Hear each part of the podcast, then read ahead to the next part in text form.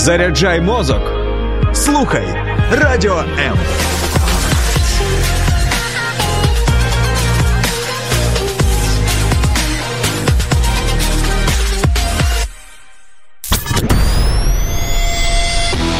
Реальні люди, реальні історії, реальне життя.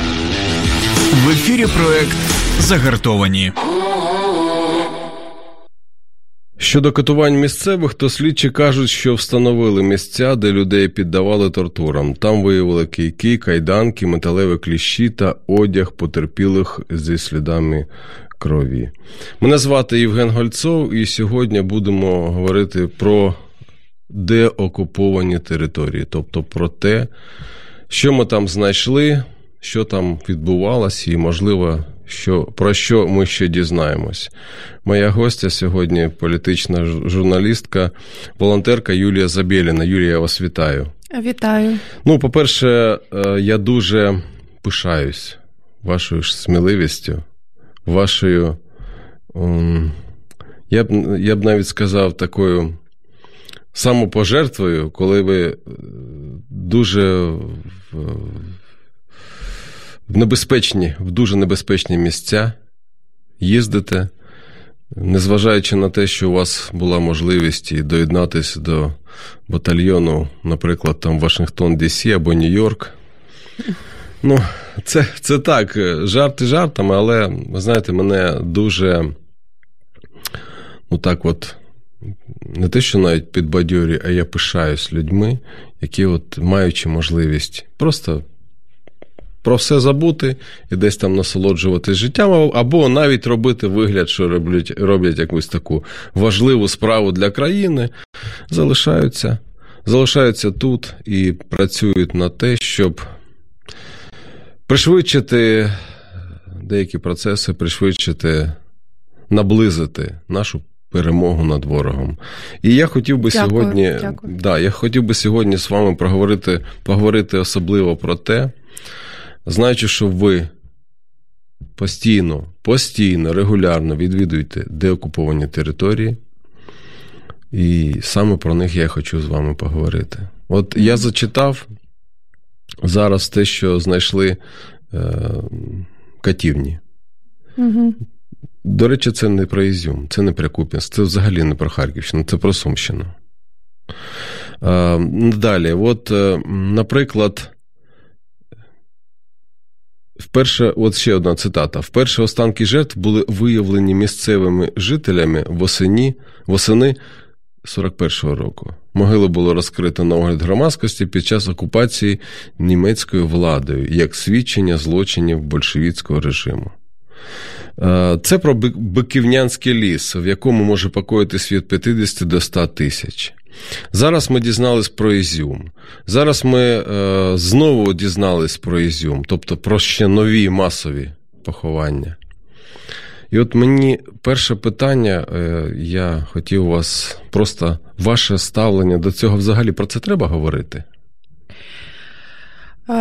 Ну, насправді, взагалі, ця тема дуже важка, і навіть е, збираючись на цей ефір, е, для мене Емоціонально було важко, тому що, в принципі, я тільки як ну, тиждень пройшов, як я повернулася з Харківщини, і я тільки ну, тільки ось на сьомий день я зрозуміла, що я відійшла якось, що мені трошки хоча б полегшало, тому що Ну, те, що можна прочитати в новинах, воно навіть не передає того, що чуєш від людей там, коли спілкуєшся, коли знаходишся там на тій землі, коли бачиш е, цих дітей, е, в яких очі вже просто дорослих е, чоловіків, жінок.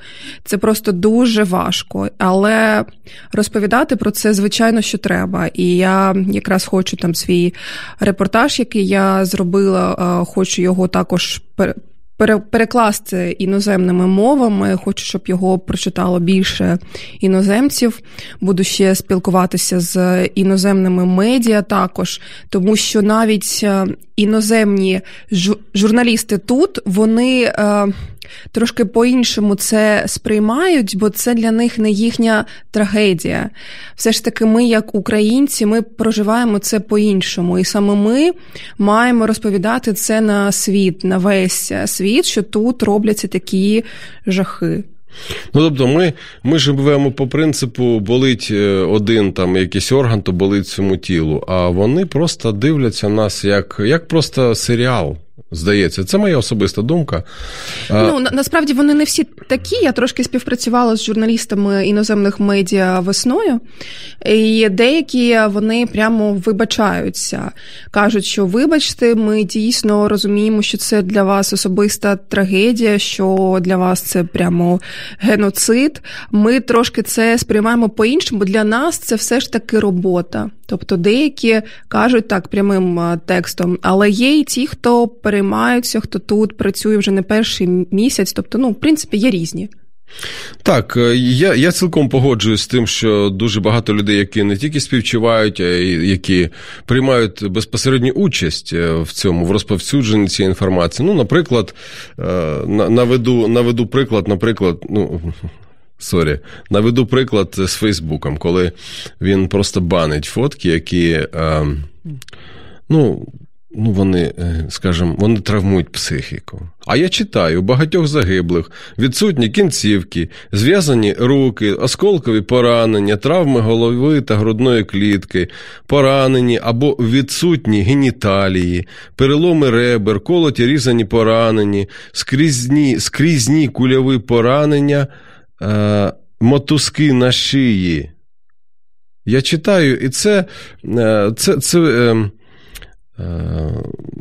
написав головний слідчий Харківщини. Тобто, це це от просто факт, фактаж такий, просто перераховується. А дивитись на це не можна, бо це травмує психіку, бо хтось там може не витримати і розплакатись навіть. Розумієте? От мене дивує, оце,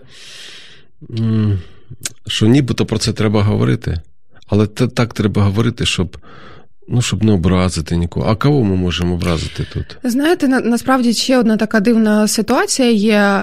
Нещодавно там сперечалася з деякими людьми. Ось е, зараз будуть взимку відбуватися зйомки фільму Буча. Фінансує його один волонтер іноземець. Зараз я не згадаю його ім'я. А, Ну, він хоче трошки, я думаю, показати свою роль, що він там людей вивозив, і насправді велике йому дякую. Да? Але а, така пішла дискусія, що ми маємо зняти цей художній фільм про Бучу, саме щоб е, європейці побачили, що там відбувалося, щоб вони якось проникли, щоб вони там якось е, були дотичні до нашого емоційного фону. А у мене, знаєте, викликає. Щоб вони з попкорном сиділи і дивилися. А у мене це, так, так, да, це викликає питання. Вибачте, а вам недостатньо цих документальних, документальних кадрів, так. Е, документальних відео? Треба обов'язково знімати художній фільм. І вони... Щоб людина думала, та це ж постановочно, все ж таки. Тобто для неї це буде ще один аргумент заспокоїти себе, мені здається, так? І і заспокоїти себе, і, в принципі, знаєте, дивитись на це. А, ну це ж художній фільм, щось там в ньому, можливо, вимисел, да, щось там, можливо, додумали, перебільшено. Так. да. Ну, я просто, знаєте, мене це обурює дуже сильно, тому що цих кадрів, цих фото, е, ну, це вже це вже свідчення цих всіх е, жахів, які є. Ну, от я зачитав про е, те, що відбувалось у Биківнянському лісі. Це 41-й рік. Це те, що ми. Це що те, що світ побачив в 41-му році. Після злочинів, як свідчення злочинів більшовицького більшовицького режиму. Тобто, те, це також була деокупована територія. Тому, от мені здається, що от ця катівня. Це знищення, це просто частина життєвої філософії певної певної категорії людей, які, ну, на жаль, так стали нашими сусідами вже е, дуже багато років. Якщо ми почитаємо е, е, Холодний Яр, 19 рік, 1919 рік, що відбувалось, що відбувалось, як вони просто е, кров'ю заливали все. Тобто вони вирізали цілі села, вирізали родини, вбивали вагітних жінок, ну, просто знущаючись над ними. І я, я от моє моє розуміння, що катівня для них це частина життєвої філософії. І мені цікаво схід. Я спілкувався дуже багато з мешканцями Сходу України. Я сам звідти, я з Харкова родом, тому я е, деякі речі знаю, як, про які можна так, знаєте, на підсвідомості я розумію деякі речі. Вам, е, ну, взагалі, от ця східна спільнота людей взагалі, е, як вона ну, не здається вам, що вона для ні, для них оця катівня ну, нічого такого вже і незвичайного. Тобто для них для них це, можливо, навіть частина їхнього минулого. Я не знаю, просто я дивлюсь, я, я просто вам скажу. Я бачив Е, деякі відео, коли там президент поїхав в Ізюм, і коли жінка кричить: А хто нас обстрілював 5 місяців? Тобто перший місяць росіяни, а потім 5 хто обстрілював. Дуже великий відсоток колаборації, дуже великий відсоток зрадництва. Е, коли це ж е, сусід якийсь повідомив про якогось там свого сусіда можливо, навіть якого товариша, що він служив в Збройних силах, або що він служив в АТО, або що в нього там такі речі. От вам не здається, що це цілком природня для них оця кативізація суспільства, я маю на увазі ці катівні, що була б можливість і нічого б їм за це не було то там було б цих катів ще більше. Ну насправді це питання набагато глибше, якщо вже так розповідати про природу людського е, зла і насилля. Да? Тут я все ж таки е, можу трошки додати, бо я ж ще і психолог, так з іншого боку, е, в принципі.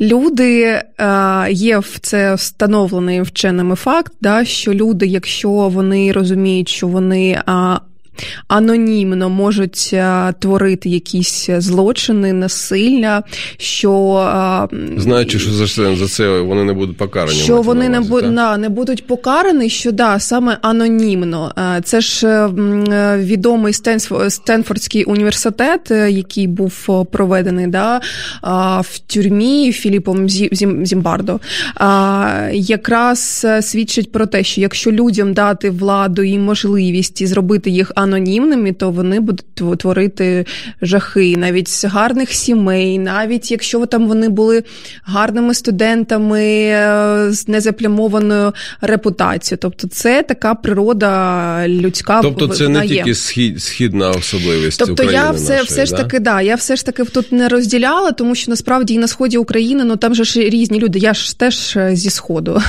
насправді я ж з Дніпра.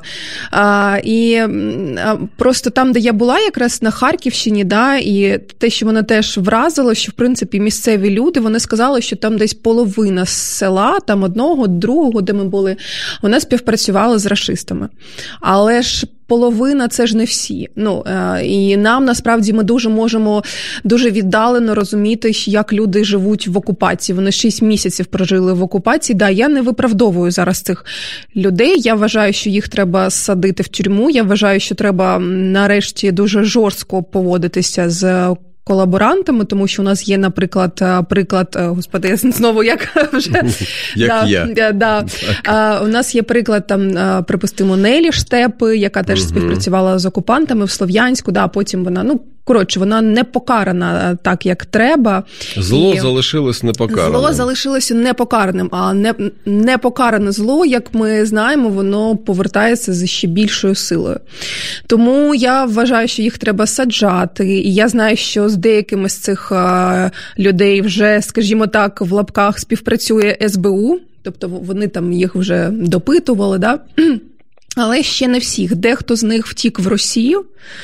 А, Там ну, там, там насправді там дуже ще так. Е, багато роботи, тому що були і випадки зґвалтувань, були і випадки, коли вони мучили дітей, коли вони дітей вивозили в Росію. і Це окрема взагалі історія. Це, про це окремо я зараз да, хочу це, з вами це, поговорити. Це окремо, да.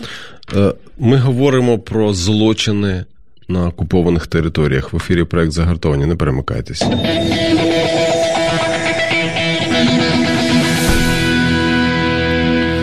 Мене дуже е, цікавить одне важливе питання.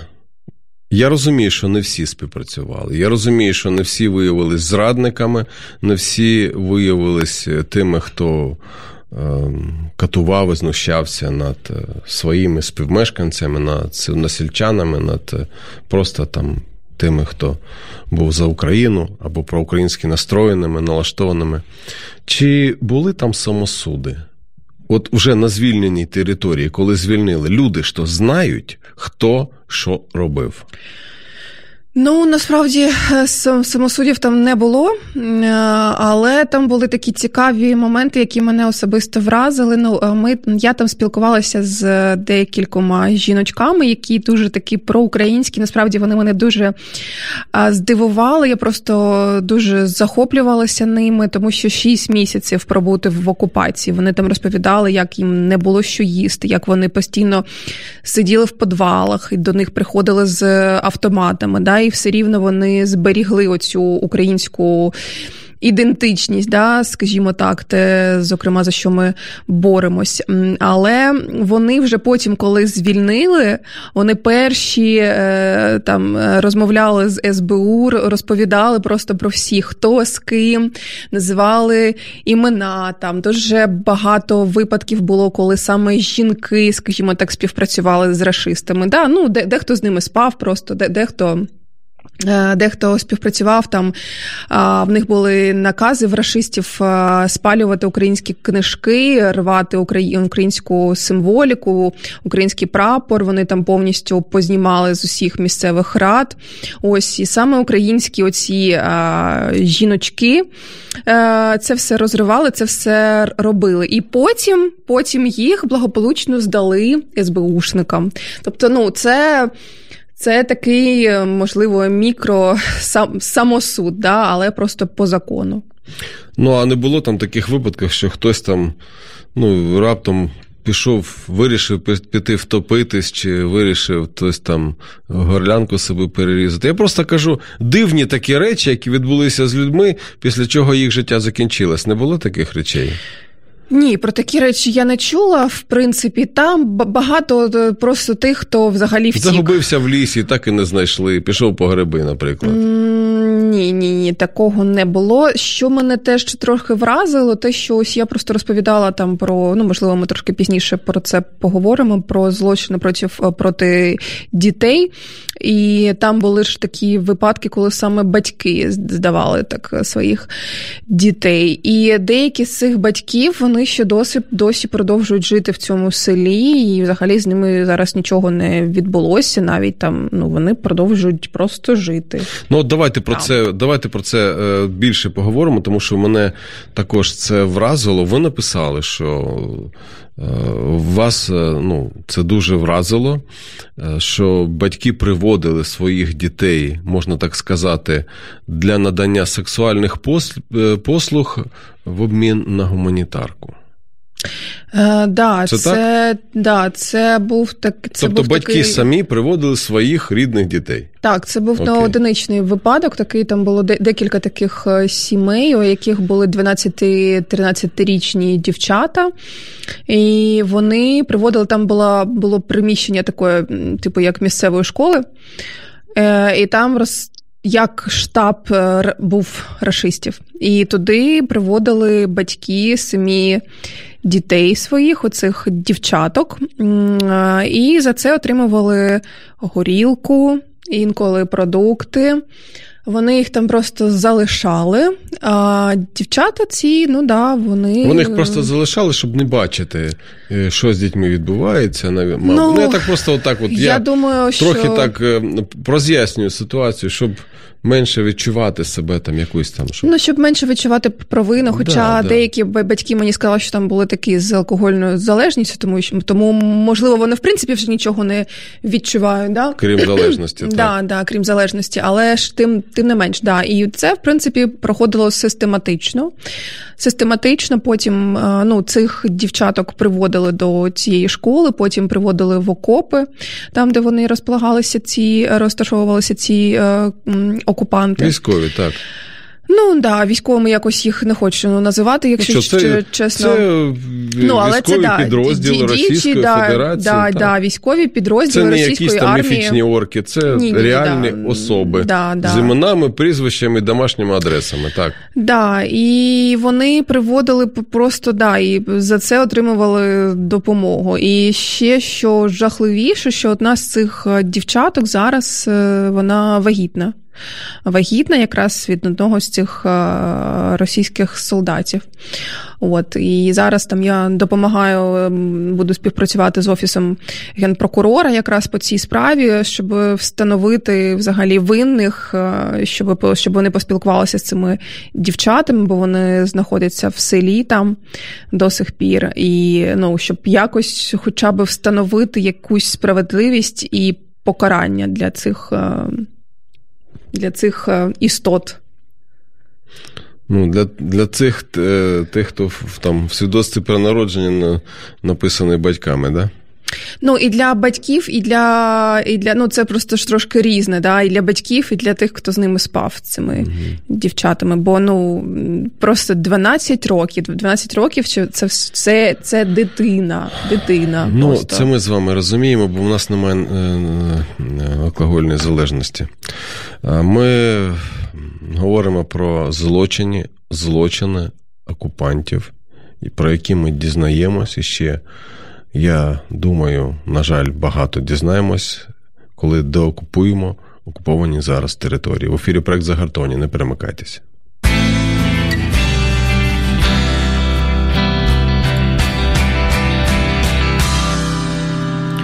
Я хочу нагадати, що моя гостя політична журналістка, волонтерка Юлія Забєліна. Юлія постійно відвідує деокуповані території і бачить особисто не з чиїхось там розповідей, особисто те, про що зараз говорить.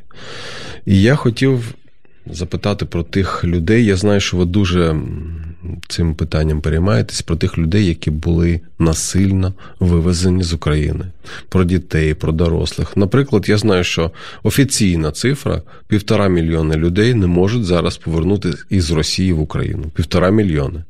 Це офіційна цифра. Це те, що десь було якимось чином зафіксовано. Скільки ще, ну наскільки скільки яка реальна цифра, ми також не знаю, коли ми зможемо побачити цю цифру.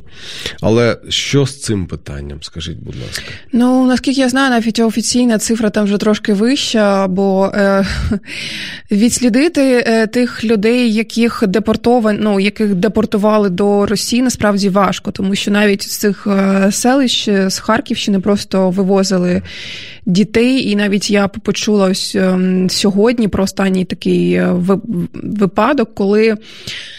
Батьки теж віддали своїх дітей росіянам, а, типу як в табор дитячий на море. Хай вони там. Хай вони там з'їздять на море, побудуть, все. І зараз ці їхні діти знаходяться в Росії, з ними немає жодного зв'язку. Тобто вони типу з'їздили в табір, а насправді їх просто вивезли в Росію. Вони вже пішли в російську школу. Тобто вони можуть, до речі, бути в якомусь таборі, але ну не в дитячому. Вони або... ні, вони вже щодо цих відомо, що вони вже пішли в російську школу в Росії. І там вже в принципі таких випадків багато, що російських вибачаюся дітей наших їх приводять в російські школи. Вони там вже навчаються, їх там намагаються намагаються всиновити. Угу. Насправді я ще весною трошки почала займатися цим питанням. Теж зв'язалася з волонтеркою, яка допомагала саме українцям.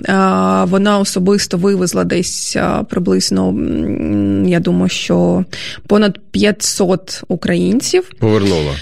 Повернула до з Росії до Європи. Вона угу. при тому сама знаходилася в Польщі. У неї двоє діток маленьких, але вона там через свої зв'язки, зв'язки акторські, допомагала в той час, коли насправді, якщо чесно, українська влада взагалі нічого з цим не робила. Угу. І я особисто писала там. Ну не на часі, можливо, чи чи ще щось там. Е, Ну слухайте, я не чи вважаю, що конструктивна критика вона може бути не на часі. Якщо це я, я так, я жартую. Якщо це да, ну просто я теж до влади, я думаю, багато питань ще буде. то...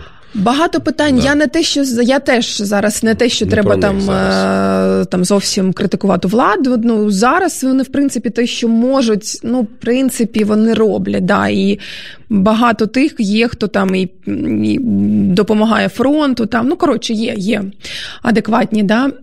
Але саме по цьому питанню були бага, було багато проблем, тому що навіть до сих пір не зроблено якогось такого офіційного, такого не знаю, довідника або якоїсь такої брошури, щоб е, люди там е, розуміли взагалі, що їм робити. Потрапили вони в Росію, куди звертатися, що як.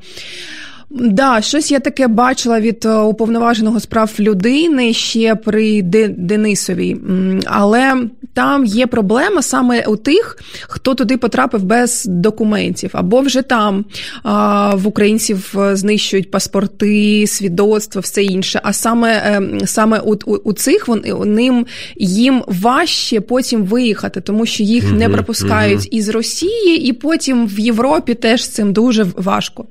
До сих пір пір ще з цим нічого не зроблено. Я знаю, що минулий офіс ще при Людмилі Денисовій. Він він там намагався якось співпрацювати з омбудсменами з різних європейських країн і навіть з Москальковою. Вибачаюся трошки, щось у мене з голосом сьогодні. А, От, Але але ну, зараз у нас вже інший уповноважений, і я знаю, що там трошки цей процес все рівно застопорився. Тобто повернути саме депортованих нам зараз дуже важко. Або вони самі виїжджають в Європу і потім з Європи вже якось в Україну, або вони там вже укорінюються, і це буде важче потім зробити нам в майбутньому. Юль, ну я е, ну, по-перше, я так хотів би. При при всій моїй, скажімо так, е, ну, всіх моїх запитаннях, яких, які я можу зараз е, задати нашій владі, я все ж таки думаю, що не так уж і просто з Російською Федерацією вирішувати якісь питання. Тим більше, коли згадайте, просто був такий фільм Схід-Захід. Коли громадянка Франції потрапила на територію Радянського Союзу, вона каже: Я громадянка Франції, а він бере просто її паспорт, рве, все каже, ти вже не громадянка Франції. Е, ну, Тобто і... безправність, яку вони вони створюють штучно неможливість е, легально Е, людям е, ну, пере, ну, пересуватись, виїхати. Я думаю, що це одна з цих е, цілей, яку вони переслідують. Воно і так, і не так одночасно. Так, я знаю, що там навіть новий уповноважений Дмитро Лубінець він теж одразу включився в це питання. Я знаю, що він там пропрацьовував. Я знаю, що у нього є радники, правозахисники, які теж постійно цим займаються з, з однією з них. Я була теж теж нещодавно на зв'язку. Передавала там. У мене є список е, таборів, е, таборів такого тимчасового перебування в Росії, які вони зробили для того, щоб там перебували саме наші українські Це, громадяни. Типу фільтраційні якісь такі е... А, ні, фільтраційні табори якраз таки влаштовані в ДНР. В ДНР якраз е, на кордонах теж є. В самій Росії це саме е, табори тимчасового перебування. Але вони, я думаю, закриті і звідти не так просто вийти. Е, Там ну теж не зовсім насправді в регіонах там теж теж така дуже дивна ситуація, бо регіонам взагалі не видали ніяких ніякого забезпечення, ніяких грошей для того, щоб вони якось отримували наших українців. Тому місцева влада в Росії вже там ну протестує на своїх рівнях, що треба якось цим щось робити. Вони в принципі майже на отриманні волонтерів, волонтерів в Росії. Вони там теж існують. Як це не дивно. Мені спочатку було дуже важко взагалі прийняти цей факт, тому що для мене взагалі російські громадяни, в принципі, всі вони погані. Для мене немає хороших руських. Можливо, є ще корисні росіяни, можливо, але хороших для мене не існує. Але тим не менш, там є волонтери, які забезпечили на забезпечували наших українських е, громадян їжею, забезпечували ліками, забезпечували там подушками, ну просто всім. Тому що людей там відправляли голими, босими.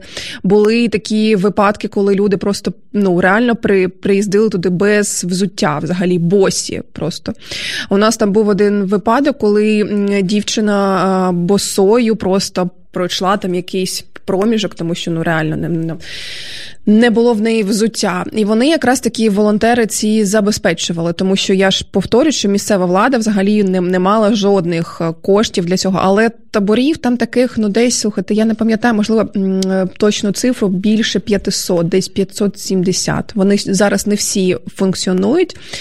В таборах в деяких є виключно діти. От і ще у них там така цікава штука є, що вони дуже хочуть наших дітей направляти на всиновлення в російські родини. От це для них ну, це ж ознака такий... геноциду, те, що твориться з дітьми. Це ж таки, ну так, це теж це ж така склад, складова, тому що вони у нас теж був один випадок, коли в чоловіка трьох дітей з Маріуполя забрали в Росію і намагалися вже прилаштувати в одну російську родину. Просто розголос міжнародні організації допомогли, і він виїхав в Росію. Він забрав дітей своїх і навіть виїхав звідти в Європу. Ну але це виключно розголос. Там і я писала про це новини і зверталася в міжнародні інституції. Ну просто там підключилися ну різні дуже, дуже люди. Тому це це теж така окрема історія саме про всиновлення українських діток. Це дуже сумна історія, я б сказав. Сумна, особливо це стосується тих, хто ну, не може самостійно приймати рішення, хто був змушений, кого просто депортували насильницьким е, шляхом. І, е, до речі, на жаль, це вже було в історії України. Я нагадую, що в ефірі проект загартовані, не перемикайтесь, у нас буквально там 10 хвилин залишилось. Юль, я хотів вас питати, от е, ем, що зараз з окупованими, з деокупованими територіями. Ем, ну, Мене дуже цікавить, яка там гуманітарна ситуація зараз і чи прийшла взагалі туди Україна? Так, Україна туди почну з кінця. Україна туди дійсно прийшла, і так було так було важливо насправді бачити ці обличчя людей, які ну вони були дуже щасливі, коли вони бачили українських військових, українських волонтерів. Да, звичайно, деякий відсоток там є таких, які просто розповідають, «Е, хоч би не було війни, пусть не стріляють, нам на самом деле все равно, і там просто така, пусть вони вже як-то договоряться. Такі теж були випадки, але здебільшого дуже радіть. Вони одразу почепили український прапор. На всі свої місцеві ради. Це теж так було дуже ну, дуже мило. От, А щодо гуманітарної ситуації, то тут дійсно дуже важко. Дуже важко, тому що до сих пір е, по цей день в людей там немає світла, немає води, немає газу. Вони е, вони там просто готують на багаті, розводять його, розводять його з з того, що залишилося там від якихось ящиків, яких були боєприпаси російські. Бо, бо в ліс ходити небезпечно. Е, за небезпечно дровами. ходити так. в ліс за дровами, тому що да, воно там все ще заміновано. Так. І те, що там я спілкувалася з військовими, які нас супроводжували, вони в принципі сказали, що це десь два роки ще як це все розмінують взагалі. Тобто це дуже небезпечно. Навіть діти граються там цими а, тим, що залишилося від цих ящиків. Це насправді дуже таке теж окрема історія, коли бачиш, як там маленька чотирьохрічна дівчинка цим всім грається. Ну це дуже важко. Вони там, дітки там дуже брудні. Видно, да, що вони давно не бачили душу, і це теж дуже сумно, бо діти не мають так жити.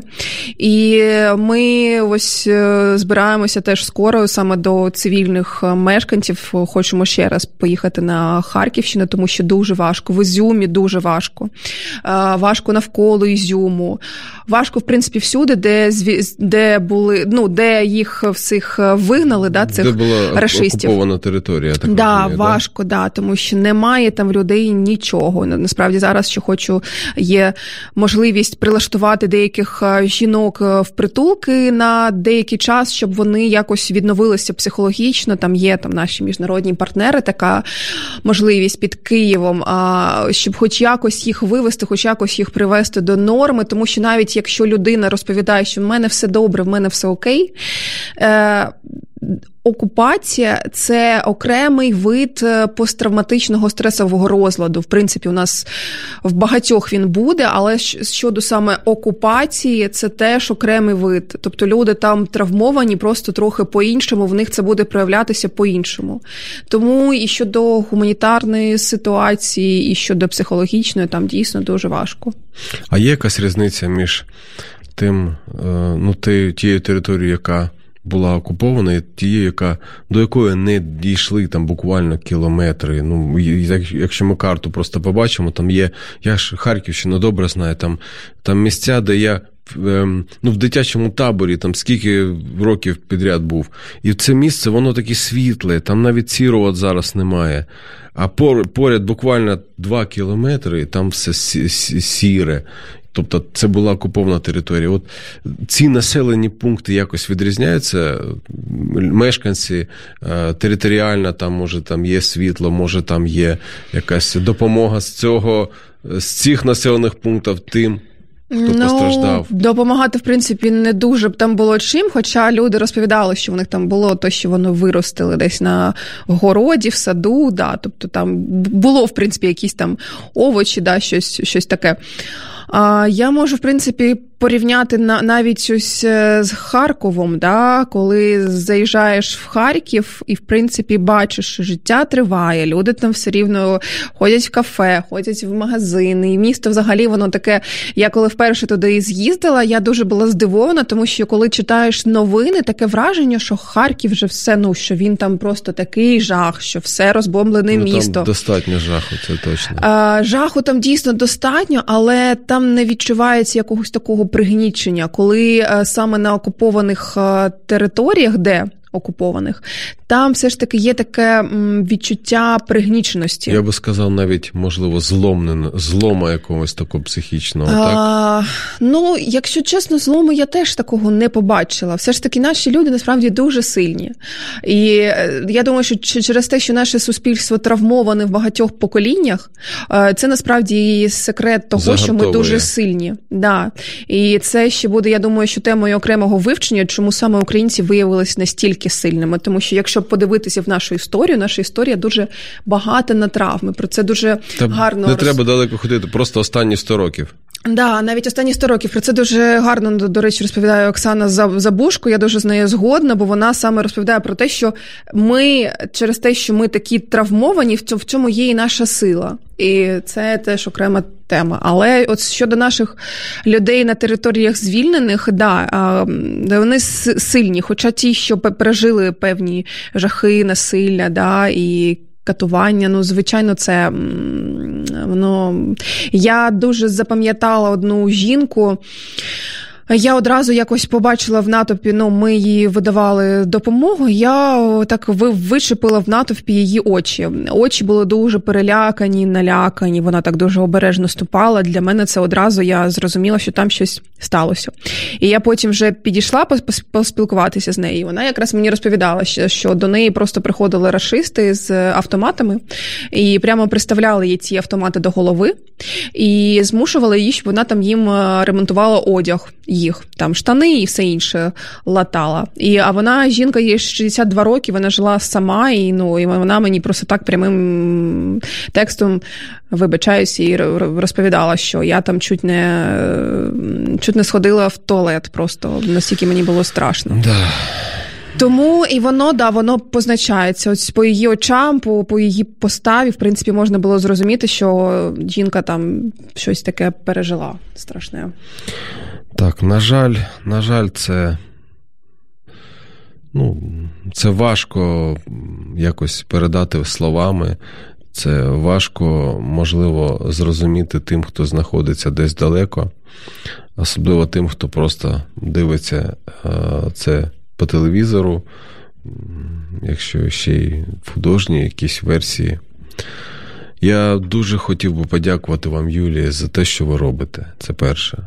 За те, що ви прийшли до мене на ефір, незважаючи на те, що вам це також чогось коштувало, це це окрема подяка. А я хочу подякувати вам, подякувати вам. Я хочу подякувати всім вашим колегам, які роблять цю справу, які. Я я навіть думаю, також психічно травмуються, бачучи це все, розповідаючи, пропускаючи все через себе. І в цьому ви дуже допомагаєте всій нашій країні і е, допомагаєте всьому світу побачити і дізнатись про це. Я вам дуже дякую. Хочу нагадати, що моєю гостю була політична журналістка, волонтерка Юлія Забєліна яка свої наряди у Верховній Раді змінила зараз на бронік і каску. Дякую вам, Юлія. Дякую вам дуже за запрошення. Якщо можна, я би так скористалася можливістю. Якщо хтось хоче допомогти нашій невеличкій волонтерській ініціативі, теж е, запрошуємо саме щодо цивільних. Ми ще, на жаль, багато чого дізнаємось, побачимо і багато про що будемо говорити. І нам треба до цього готуватись, і не тільки для цього бо загартованими не народжуються. До зустрічі. Сподобався ефір? Є запитання або заперечення? Пиши радіом.ua